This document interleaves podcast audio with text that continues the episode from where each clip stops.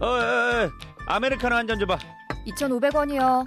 수고가 많으십니다. 어제도 친절하게 대해주신 덕분에 기분 좋게 아침을 시작했어요. 오늘도 아메리카노 한 잔 부탁드립니다. 네, 저도 감사합니다. 2,500원입니다. 왜 나한테는 안 웃어? 지금 나 무시하는 거야? 안녕하세요. TBS 진짜 라디오의 김인석. 윤성호입니다. 따뜻한 말과 배려. 오늘 여러분은 어떻게 행동하셨나요? 모든 노동자는 누군가의 가족이고 친구이고 자녀입니다. 이 캠페인은 TBS 서울시 감정노동센터 안전보건공단이 함께합니다. 테라 펀딩. 12% 수익률. 테라 펀딩. 함께해요. 테라 펀딩. 수익률 12% 새로운 투자 방법. 예적금 이자는 너무 낮아 12% 수익률 테라 펀딩 한 달마다 도착하는 남다른 이자 수익 만 원으로 할 수 있는 부동산 투자 네이버에서 테라 펀딩을 검색하세요.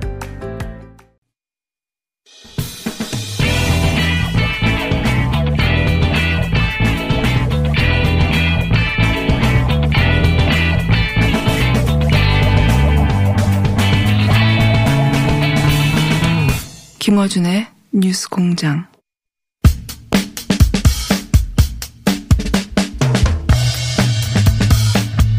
자, 1호 법안 시리즈. 어, 오늘은 민주당. 민주당의 최근 캐치 프레이즈는 일하는 국회죠. 예. 일하는 국회 법안을 1호 법안을 발한, 발의한 민주당 이정문 의원 모셨습니다. 안녕하십니까. 예, 안녕하십니까. 이정문 예. 의원입니다. 첫 출마하셨는데 예, 예. 경선도 이기고 어, 총선도 바로 당선되는 드문 케이스로 예, 등장. 예, 그렇습니다. 예. 어떻게 하다 그렇게 되셨어요? 예, 뭐 제가 나름 뭐 지역 사회에서 예. 여러 가지 또 활동을 한 것을 그 지역 주민들께서 잘 봐주신 것 같습니다. 예. 대통령 지지율 때문은 아니고요. 아, 또 그렇습니다. 예, 예. 자, 초선들 특히 1호 법안들 저희가 쭉 살펴보고 그중에 여러 분 모시는데 이제 어, 민주당은 21대 국회는 일하는 국회를 만들겠다 이게 캐치프레이즈고 예, 관련 맞습니다. 법안을 제출하신 분들이 꽤 있는데 그 중에서 가장 어, 저희가 보기엔 포괄적인 법안 개정안을 내셔가지고 네. 내셨어요. 그 국회법 국회의원 수당법, 국회의원 국민 소환제법 이렇게 세 가지 하셨죠. 네, 그렇습니다. 예. 어, 그 중에서 이제 주목할 대목 좀 설명해 주십시오. 예를 들어서 국회법에는 어떤 내용이 들어가 있습니까?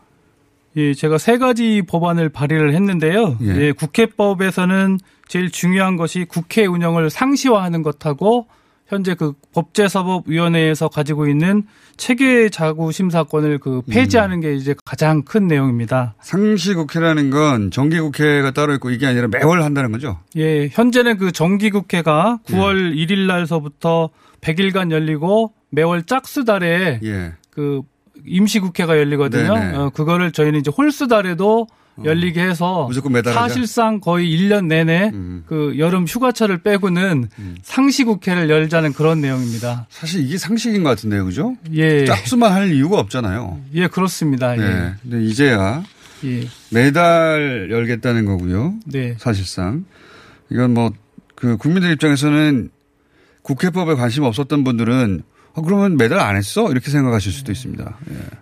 예, 예, 지금까지 좀 그런 면이 있습니다. 예, 매달 안 했습니다. 자, 어 그리고 이제 이게 이게 핵심적인 내용 같습니다. 어 일반 국민들은 이걸 접할 기회가 없는데 최근에 자주 등장해서 좀 설명을 해 주셔야 될 것 같은데 체계 자구 심사권이라는 게 법사위에 있었는데 네. 법사위를 가지고 크게 쟁점이 됐죠. 누가 네, 가져가느냐. 그렇습니다. 민주당이 법사위원장을 선출을 했습니다. 근데 어, 이게 다 체계 자구 심사권 때문이다. 그래서 이번에 이걸 없애겠다라고 하는데 네. 이 권한이 뭐고 왜 문제가 되는지 좀 설명해 주십시오. 네. 그 법사위의 그 체계 자구 심사권이란 그 해당 법률안이 그 헌법에 위반되는 요소는 없는지 또는 법률 용어나 형식에 어, 문제가 없는지 다른 또 기존에 존재하는 법률과 충돌하지 않는지 등을 그 심사를 하는 것입니다. 예. 필요한 기능이죠. 예. 당연히. 그런데 이제 그동안 법사위는 그 다른 상임위원회를 통과한 그 법률안에 대해서 체계 작구 심사권을 무기로 어, 법안 내용을 문제를 삼아서 예. 아예 그 입법을 지연을 시킨다든지 음. 아예 무산시키는 등 월권을 행사해서 사실상 상원으로서의 그 어, 역할을 음. 했습니다. 아, 구체적으로 20대 국회에서 상임위원회를 통과했는데 법사위에서 폐기된 법안이 한 91개 정도 되는데요. 예. 아예 그 상정조차 못한 법안이 한 19개, 상정은 됐지만 계류 중에 어, 폐기된 법안이 24개, 예. 또 체계자구 심사권을 거치면서 어, 폐기된 게 48건 등 어, 법사위에서 어, 권한을 제가 볼 때는 좀 남용을 해서 음, 이런 알겠습니다. 권한이 있었다고 봅니다. 말은 어려운데 예, 결국은 이제 상위법이나 다른 법률하고 충돌하느냐. 예. 그러니까 정부에서는 법 자체가 하는 일을 하는 거죠. 그죠? 예, 그렇습니다. 그러니까 이건 기술적인 절차인데 말하자면 예, 그냥 예.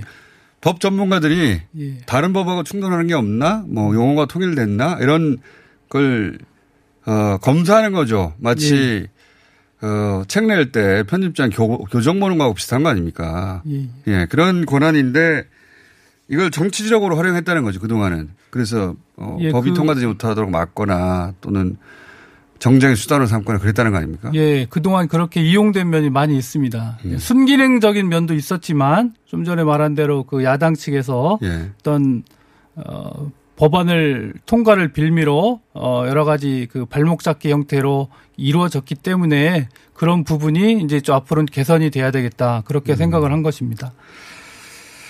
어, 그런데 그러면 이 충돌하는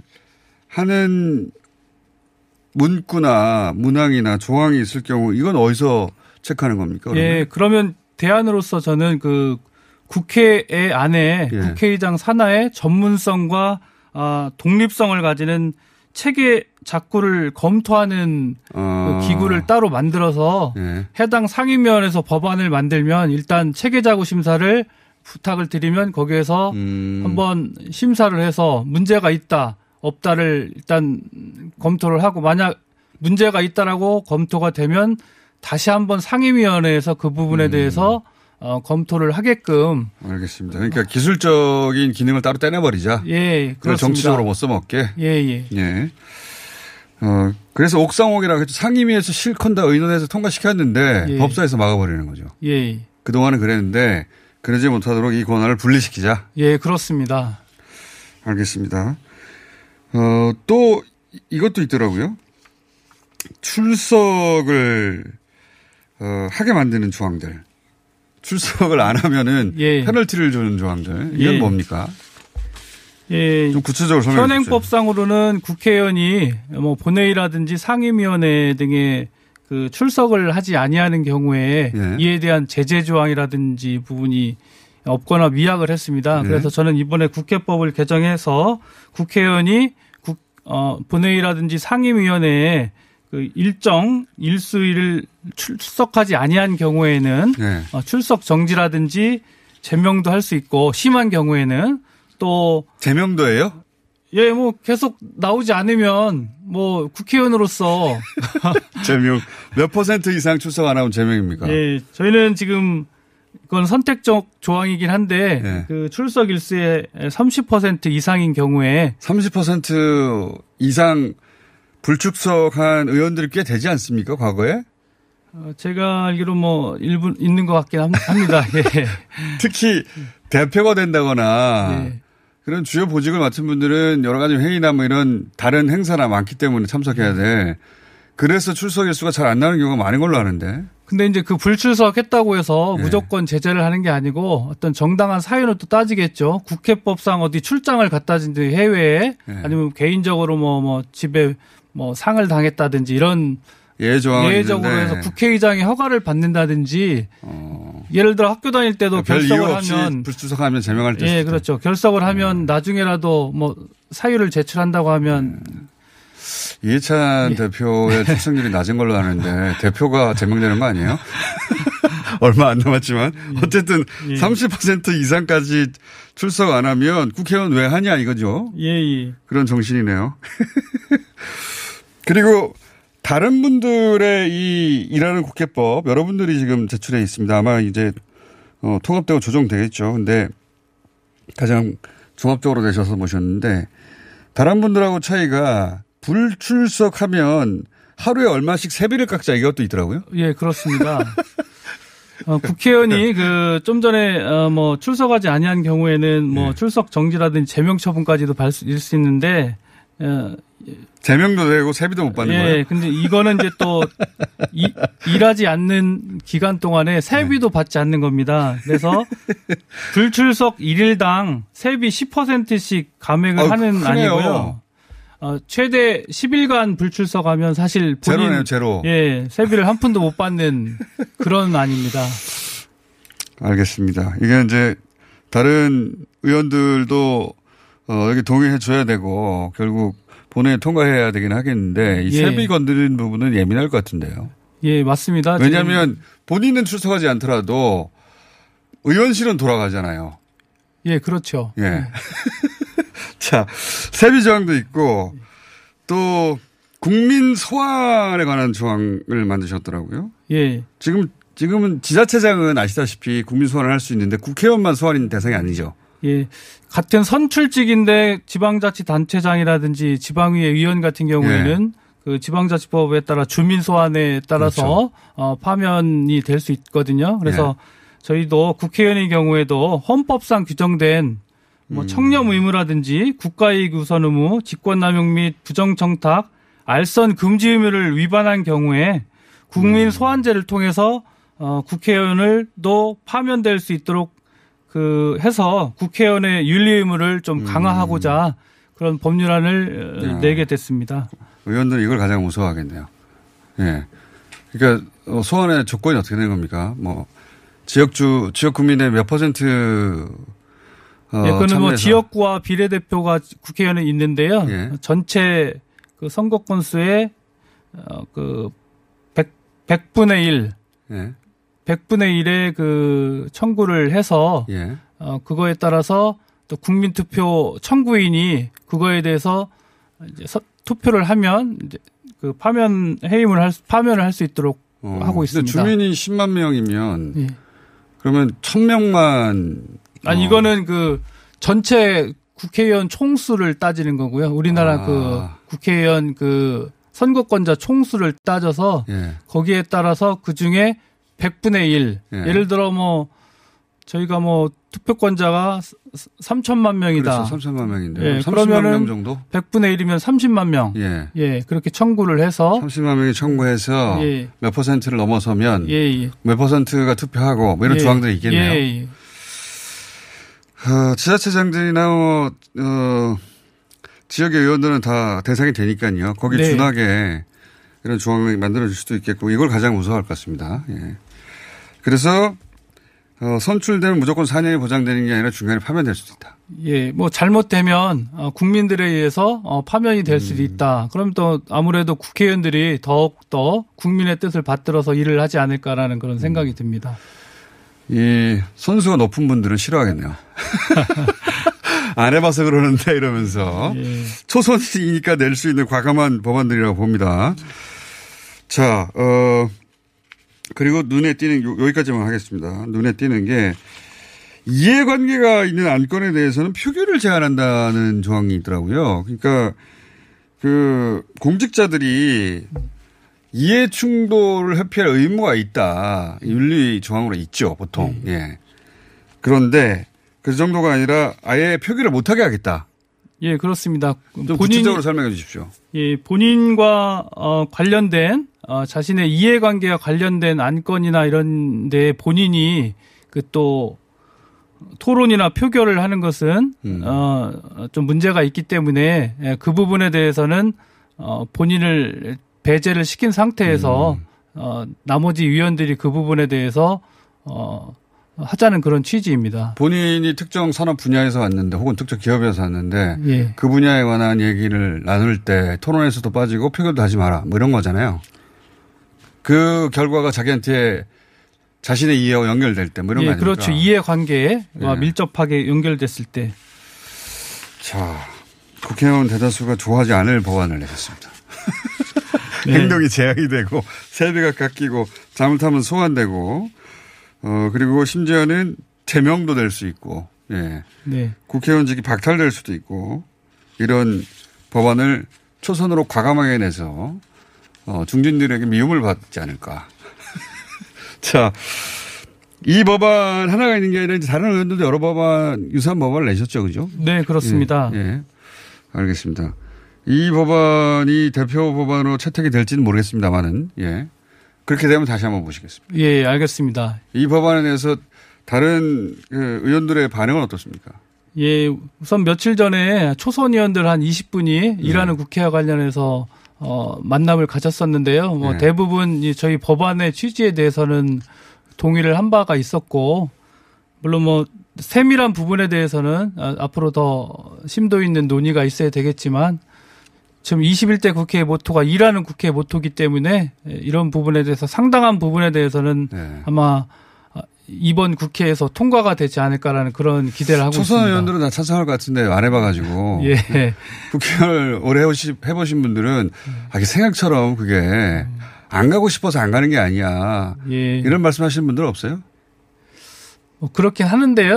예. 국- 어쩔 수 없는 사정이라는 게 꼭 있어, 여러 가지가. 그런 얘기도 하시죠. 근데 지금 본회의하고 저희가 그 요구하는 것은 본회의하고 상임위원회 기준으로 일단 하는 건데 최소한의 그 본회의하고 상임위원회 출석을 하는 것은 예, 본인을 선출해준 국민에 대한 알겠습니다. 예의가 아닌가. 옳으신 말씀입니다. 네. 4년 후에도 같은 얘기 하실지는 모르겠습니다. 예. 자, 오늘 여기까지 듣겠습니다. 민주당의 이정문 의원이었습니다. 감사합니다. 예, 감사합니다.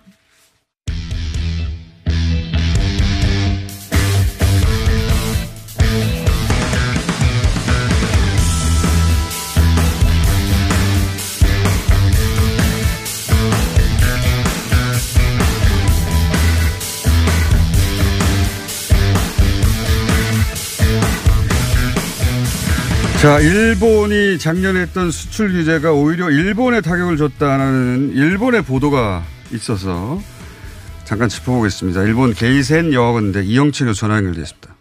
안녕하세요. 네, 안녕하세요. 예. 도쿄신문이 그런 보도를 했어요. 수출 규제 했는데 정작 일본 기업이 타격을 입었다. 그런 내용이 나왔죠?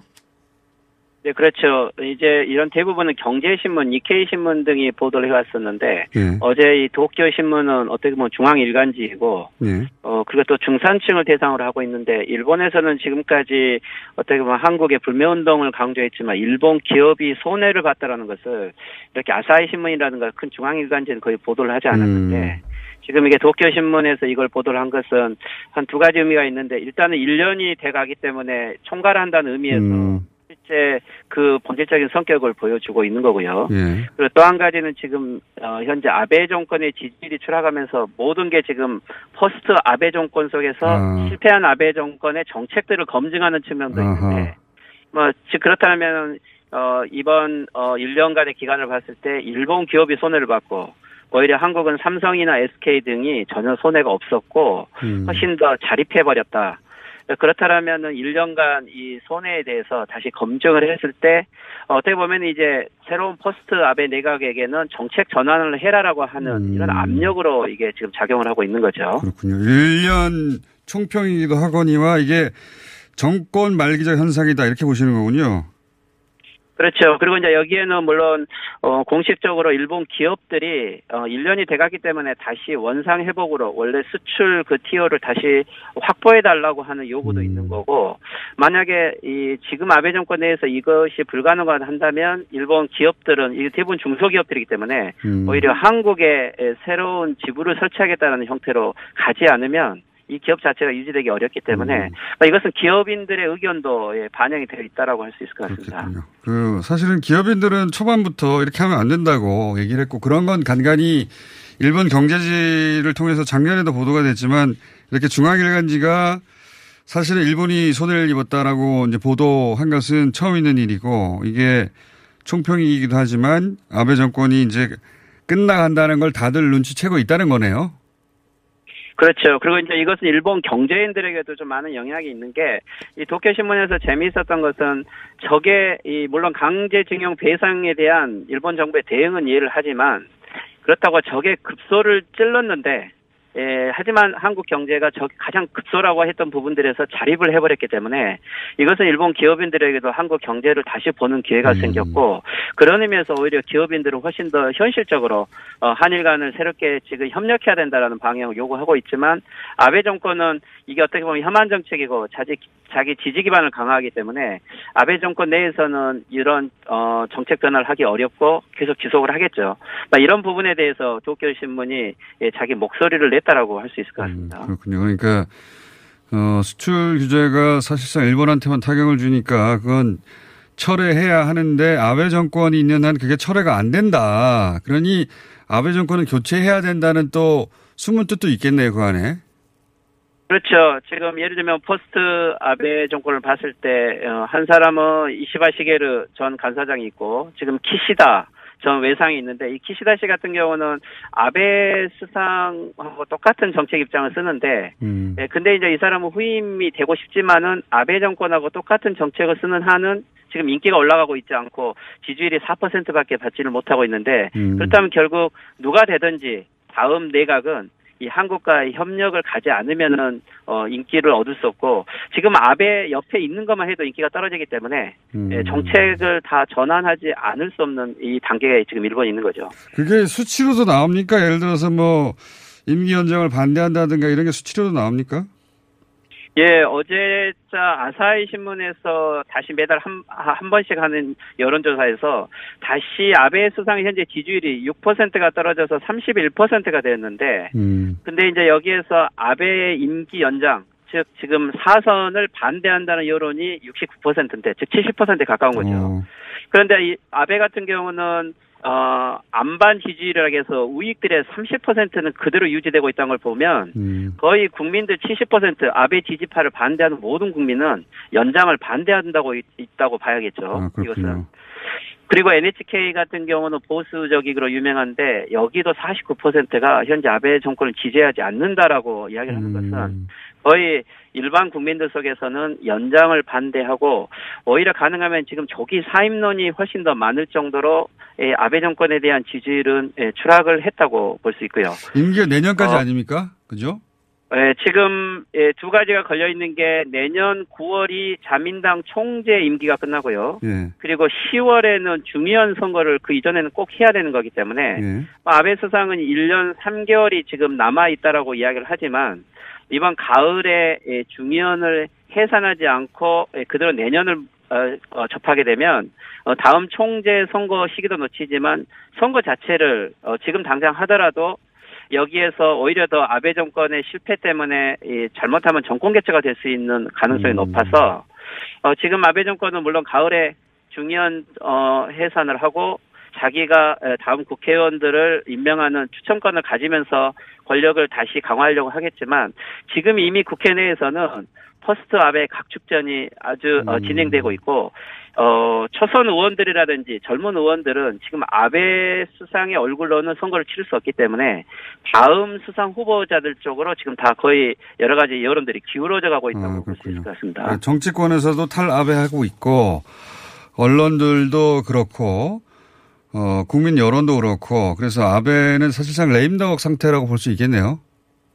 그렇죠. 특히 어 최근에 아베 수상이 어, 이 와중에서도 어 헌법을 개정하겠다는 말을 다시 했는데 예. 뭐 이것은 결국 뭐냐면은 아베 정권의 여러 지지 기반들 중에서 어, 아베를 아주 어, 강력하게 지지했던 우익 세력들 자체도 지금 아베를 버리고 있다라는 것에 대한 하나의 반증인데요.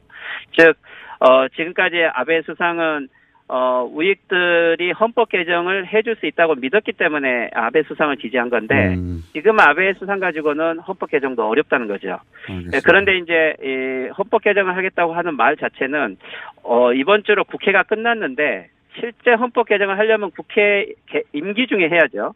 그런데 국회 중에서는 일체 말을 하지 않고 국회가 음. 끝나자마자 헌법 개정을 하겠다고 다시 말을 한 것은 실제 이것은 헌법 개정에 의지는 없고 그냥 말 사기에 불과한 건데 음, 하지만 이것은 지금 떠나가는 우익들에게 그래도 내가 하겠다라고 하는 어, 메시지에 불과한 거고 실제 우익들도 그런 말을 믿고 있지 않기 음, 때문에 알겠습니다. 어떻게 보면은 어, 립 서비스에 불과하고 어, 그래서 아베 수상은 요즘에는 결국 개헌 사기냐 아니냐 양치기 소년 아니냐 이런 식으로 계속. 어, 비판을 받고 있는 것 같습니다. 알겠습니다. 한 가지만 여쭤보겠습니다. 이제 국내에서는 볼턴 회고록이 크게 이슈가 됐다가 이제 좀 잠잠해지는 와중이긴 합니다만 일본 얘기도 꽤 많이 나오는데 일본에서는 이 회고록에 대한 반응이 있습니까?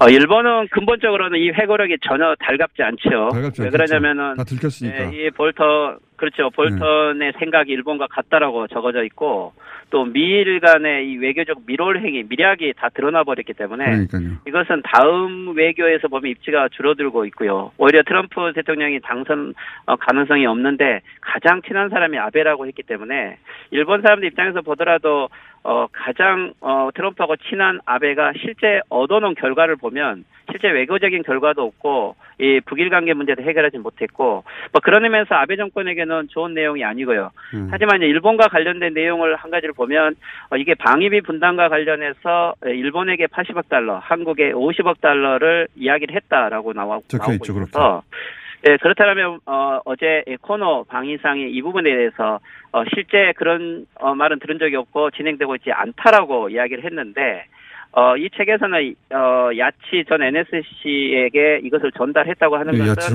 국민들 입장에서 그렇죠. 야치 쇼타로한테 이야기를 했다고 하는 건데 이것은 국민들 입장에서는 어떻게 보면 아베 수상이 또 미일 간의 미롤 속에서 이것을 받아들인 거 아니냐라고 음. 의심할 수 있는 충분한 사례가 되고요. 이게 이제 코너 방위상이 그런 일이 없다라고 이야기를 하는 것은 이 고노 방위상은 지금 현재 자기도 총리 후보가 되고 싶기 때문에 오히려 아베 정권과는 다른 입장에서 그렇지 음. 않다라는 거 하는 것은 정책을 전환하겠다고 하는 것이고요.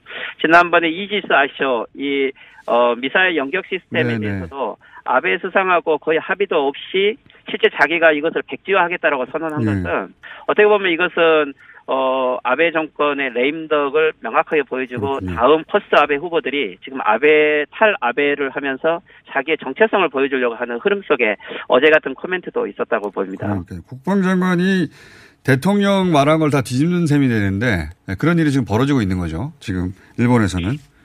그렇, 그렇죠. 음. 그래서 오히려 이제 지금은 누구든지 아베 정권과는 다른 정책, 지금은 한국에 대해서도 그렇고 방위 정책에 대해서도 그렇고 예, 특히 북일 관계에 대해서도 그렇고 아마 어, 아베 정권과 같은 색을 가지고 있는 사람은 다 지지율이 떨어지고 있어서 어, 누가 되든지 이 아베를 벗어나기 위한 새로운 정책을 내지 않으면 인기가 올라가지 않는 이러한 구조가 되어 있습니다. 볼턴 회고록은 일본이 몰래 하던 게 들켰기 때문에 그, 그 외면하는 상황이군요. 말하자면.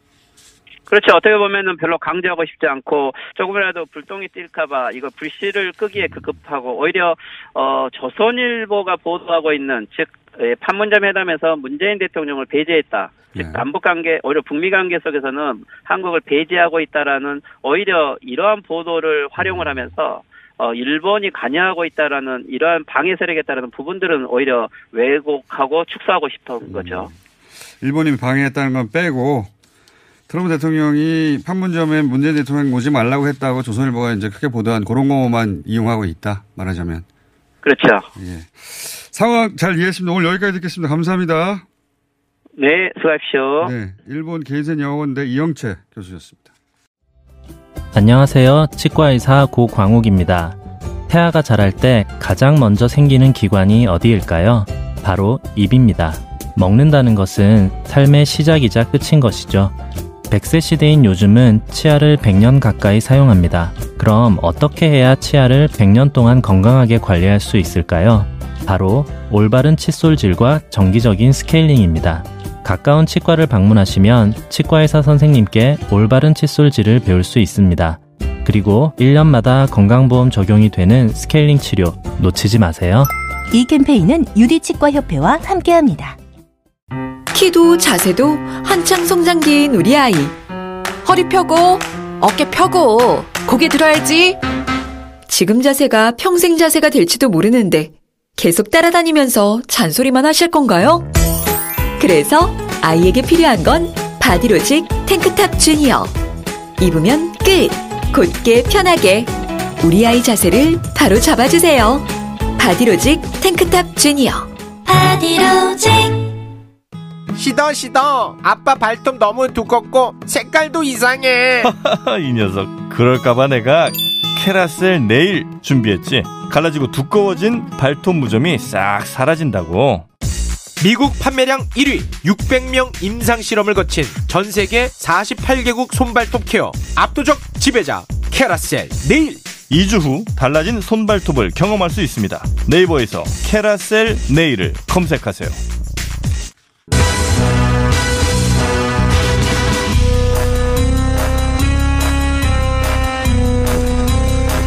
코로나는 한동안 종시가 안 됩니다. 그렇기 때문에 영화를 많이 보셔야 합니다, 집에서. 그래서 마련한 시간. 오늘도 두 분 오셨습니다. 감독들이 벌벌 떨며 안 만나는 분, 최강희 영화평론가 나오셨고요. 안녕하세요.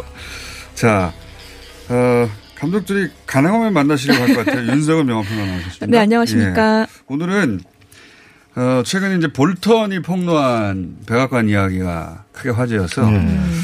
워싱턴 정치, 미국 정치를 다루는 영화 한번 해보자. 전 세계적 음모는 거기서 나오는 거 아닙니까? 그렇죠. 다? 네. 실제로 그게 사실이었다고 밝혀지는 경우도 많고. 네. 예. 그래서 영화로도 많이 만들어졌어요. 워싱턴 정관 얘기는. 두 분이 골라오셨습니다. 누구 네. 먼저 하시겠습니까? 어느 분이? 아, 저게 제가 제가 먼저 할게요. 네. 아무래도 그 시간이 별로 없는 관계로 저는 네. 세 편을 골라왔는데 일단 제목만 네. 말씀드릴게요. 첫 번째는 링컨이라는 영화고요. 스티븐 스필버그. 음, 링컨. 예, 링컨이라는 영화 되게 재미없습니다. 근데 새길 만한 영화예요. 하지만 예. 볼만한 가치는 있다. 그렇죠. 그렇죠. 재미, 예. 재미는 없다. 예, 저는 예. 그 재미 있는 영화보다는 재미는 없지만 볼만한 가치가 있는 영화를 소개를 해드리거든요. 그리고 이제 또 한편의 재미없는 영화가 프로스트 대 닉슨이라고 2008년에 나온 아, 닉슨 워터게이트. 대통령 예, 네. 사임 이후에 예. 어, 프로스트라고 하는 언론인과 이제 인터뷰하는 과정, 음. 네, 입심 대결을 통해서 이제 미국 정치 배후를 파헤친 영화입니다. 이것도 재미없습니다. 거의 토크쇼예요. 그냥 왜 토크쇼. 재미없는 영화를 처음부터 끝까지 토크쇼인데 어, 하지만 그, 거기에 진실이 많이 담겨 있다는 거죠. 그렇죠. 네. 인내심을 갖고 보시면 통찰을 얻을 수 있는. 인내심을 가져야만 하는. 네네. 네. 그런 영화. 공부하듯이 봐라. 네, 그렇습니다. 예, 역, 역사에 대해 공부하듯이. 그리고 다큐멘터리 하면은 뭐 사람들이 아, 좀 지루하지 않을까 이런 생각이 들 텐데 다큐멘터리를 세상에서 가장 재밌게 만드는 미국 감독 있죠. 마이클 무어. 마이클 무어. 네. 화씨 911이라는 작품도 아, 마 한국에서도 박스오피스 1위 했던. 이건 뭐 전 세계적 화제가 됐죠. 그렇습니다. 예. 그래서 이때 아카데미 시상식장에 올라와서 Shame on you Mr. 부시라 그래가지고 예. 그게. 아마 Bowling for Columbine 때 아니었나요? 예, 네, 맞습니다. 네, 아, 네. Bowling for Columbine 아니고 아, 이 화씨911 화씨911 때였던 걸로 기억됩니다. 같은데. 예, 예. 하여튼 네. 부시한테 얘기했죠. 예, 그렇죠. 부끄러운 줄 알라. 네. 그 이제 그 화씨 911이라는 작품의 제목 911을 딱 바꿨어요. 11구. 이게 11구가 트럼프가 당선된 날입니다. 아. 예. 그래서 부제가 트럼프의 시대. 음. 그래서 화씨 11구 트럼프의 시대라는 작품 2018년에 나왔는데 우리나라에서 그 개봉했습니다. 911까지는 다들 아는데 119가 나왔다. 예, 예, 예. 119로 했는데 트럼프라는 그 어떻게 보면 이제 마이클 무어 입장에서는 이해가 안 되는 정치 현상이죠. 미국에서 트럼프가 대통령이 될 거란 거는 아무도 119를 몰랐는데. 봤는데 119를 못 봤네요, 저는. 예, 네. 이 영화는 되게 재밌습니다. 다큐멘터리인데. 원래 그 마이클 모어가 예. 좀 극적이고 과장된 게 만들잖아요. 그렇습니다. 예. 음, 그래서 어 마이클 모어가 만드는 다큐멘터리 방식이 수행적 다큐멘터리라는데 뭔가 자기가 미션을 수행하는 거예요. 직접 직접 등장하죠. 음, 예. 이라크 전쟁이 일어나면은 이제 하원 의원들 앞에 가가지고 하원 의원들한테 당신의 아들을 이라크로 보낸다는 서명을 좀 해주세요. 이렇게 네. 음. 물어본다든가 뭐 그런 방식으로 이제 그렇죠. 예. 다큐멘터리를 만들어서 사람들이 흥미롭게 보다 보면은 미국이라는 나라의 허점을 발견하게 만드는 네. 그런 영화인데요. 영화의 내용은 어 윤성은 평론가가 소개를 한 뒤에 시간이 남으면 하겠습니다. 세 편을 소개. 감사합니다. 저를 먼저. 배려를 네. 해주셔서. 왜냐하면 네. 정보를 빨리 드리고 그죠? 아, 예. 네. 저도 빨리 자, 세편 윤성은 소개해 평론가. 드릴게요. 네.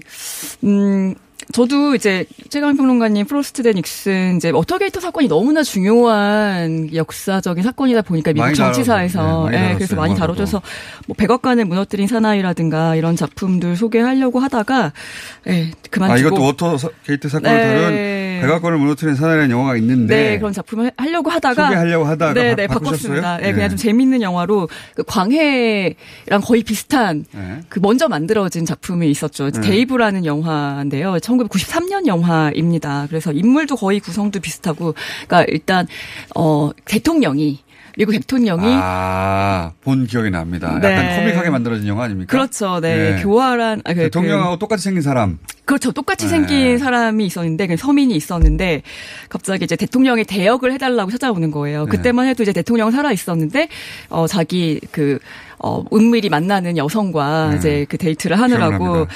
네, 그러다가 이제 그 혼수 상태에 빠지게 되죠. 그래서 그 대역을, 예. 역할을 하는데 잘했더라. 그렇죠. 그런데 이제 굉장히 좋은 정치를, 네, 만들어서. 예, 펼쳤던. 기억은 그런 남진 않는데 내용은. 내용. 이게 데이브라 영화는 네. 광해 왕이 된 남자에게 영감을 준 영화죠. 근데 네. 정치 네. 음. 그, 대- 그 왕의 대역이라는 건 서양에도 우리 다른 나라에도 사실 많이 등장하는 소재이긴 한데 그쵸, 뭐, 예. 이게 왜 근데 특별히 뽑- 꼽혔습니까?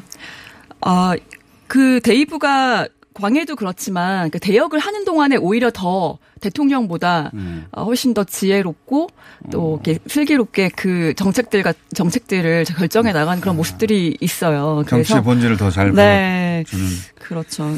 자 그런 내용이고요. 그리고 이제 네. 두 번째 작품이 어, 스미스 씨 워싱턴 가다라는 프랭크 카프라 감독의 1939년작인데요. 좀 고전 영화 하나 뽑아봤습니다. 이제 요 작품을 93년작을 저희가 어떻게 기억한 겁니까? 아, 39년작 보실 수 있습니다, 지금. 39년작을. 네, 굉장히 유명한 작품이고요. 뭐, 프랭크 일제 카프라- 시대 때 왔는데 우리한테는 아, 그러네요. 네, 근데 이 작품 같은 경우에 사실 뽑은 이유는 한 가지예요. 여기 이제 필리버스터가 나오거든요. 그래서 이제 네. 아, 유공 필리버스터의 탄생을 볼 수 있다. 아, 아, 뭐 탄생이라기보다 이제 영화 속에 나오는 필리버스터 를 보실 수가 있어가지고 어 이제 뭐 뉴스공장 또 애청자 여러분들은 이제 영- 정치에 관심 많으시니까 이제 이런 부분 네. 필리버스터가 어떻게 탄생했냐는 그냥 백과사전에 영화로 어. 영화적 재미는 있나요 이게? 아, 네, 재밌어요. 왜냐면은 그 멋진 인생이라든가 이런 되게 유명한 작품들 많이 만든 대중적인 영화를 만든 감독이에요. 프랭크 카프라 감독이. 그래서 이 작품도 재밌게 보실 수 있는데. 어떻게? 여기서도 39년. 어, 지금 IPTV에서 다, 다 보실 수 있어요. 아 그래요? 네, 심지어 OTT에도 다 나와 있어요. 어. 네, 아주 쉽게 구하실 수 있는 아, 작품. 명작으로 평가받나 오히려 보죠? 데이브보다도 훨씬 더 쉽게 구하실 수 있는 작품이 작품입니다. 데이브는 구하기 힘들 네. 네. 자, 또 게다가. 옛날 영화는 공짜예요. 아, 네. 공짜는 아니었던 것 같은데. 네. 자, 바이스. 네, 바이스라는 바이스. 영화는 이제 아담 맥케이 감독 빅쇼트를 만든 아, 감독으로 저희가 이제 소개를 해드린 바이스 적이 재밌습니다. 있었죠. 네, 바이스라는 작품은 뭐 실화를 바탕으로 했고 이제 딕 체니라는 네, 부통령. 에 대한 이야기죠. 그러니까 뭐 우리한테 되게 굉장히 익숙한 얘기잖아요. 1인자를 조종한 2인자 얘기. 뭐 처음부터 또 뭐, 어, 굉장히 이 사람의 어떤 술수 같은 것들이 많이 보이는데 나중에는 중요한 거는 이라크 전까지도 네. 조종하면서 이렇게 막대한 불을 그 어, 부시는 챙긴- 얼굴 마담이었고 딕체니가 다 했다는 내용 아닙니까? 네, 그렇습니다. 굉장히 뭐- 이거 저도 봤는데 네. 굉장히 흥미롭게 봤어요. 네. 뭐 이게 진짜 전부 다 사실인지 아닌지는 몰라도 굉장히 그럴듯하게 네. 영화가 구성됐는데 제가 인상적이었던 대목은 아니, 다 살아있는 사람이고 당장. 음. 네. 음. 부시 바보, 바보 만든 거잖아요. 바보 만든 영화인데 그렇죠. 그 영화가 네. 그냥 보도시 그냥 상영이 음. 되고 예. 이거 영화 상영 금지 신청 들어왔다는 얘기 못 들었는데 음. 근데 미국의 마지막 희망이죠, 그게 표현의 음, 자유가. 마지막 맞아요. 예. 이 풍자와 냉소가 뛰어난 그런 작품입니다. 그 살아있는 사람이고 얼마 되지도 않았는데 그 사람을 대놓고 이제 예 음. 등장인물들 네.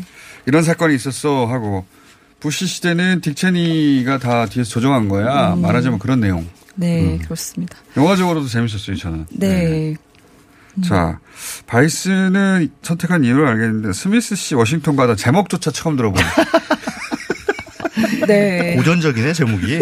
네네. 음. 데이브 음. 90년대 극장에서 언젠가 본 것도 같은 예 음. 저도 본 것 같아요 데이브 네. 그 코미디언이 한 주연 배우한 거죠. 케빈 클라인이 주연을 맡았었고요. 네, 그리고 시고니 위버가 영부인.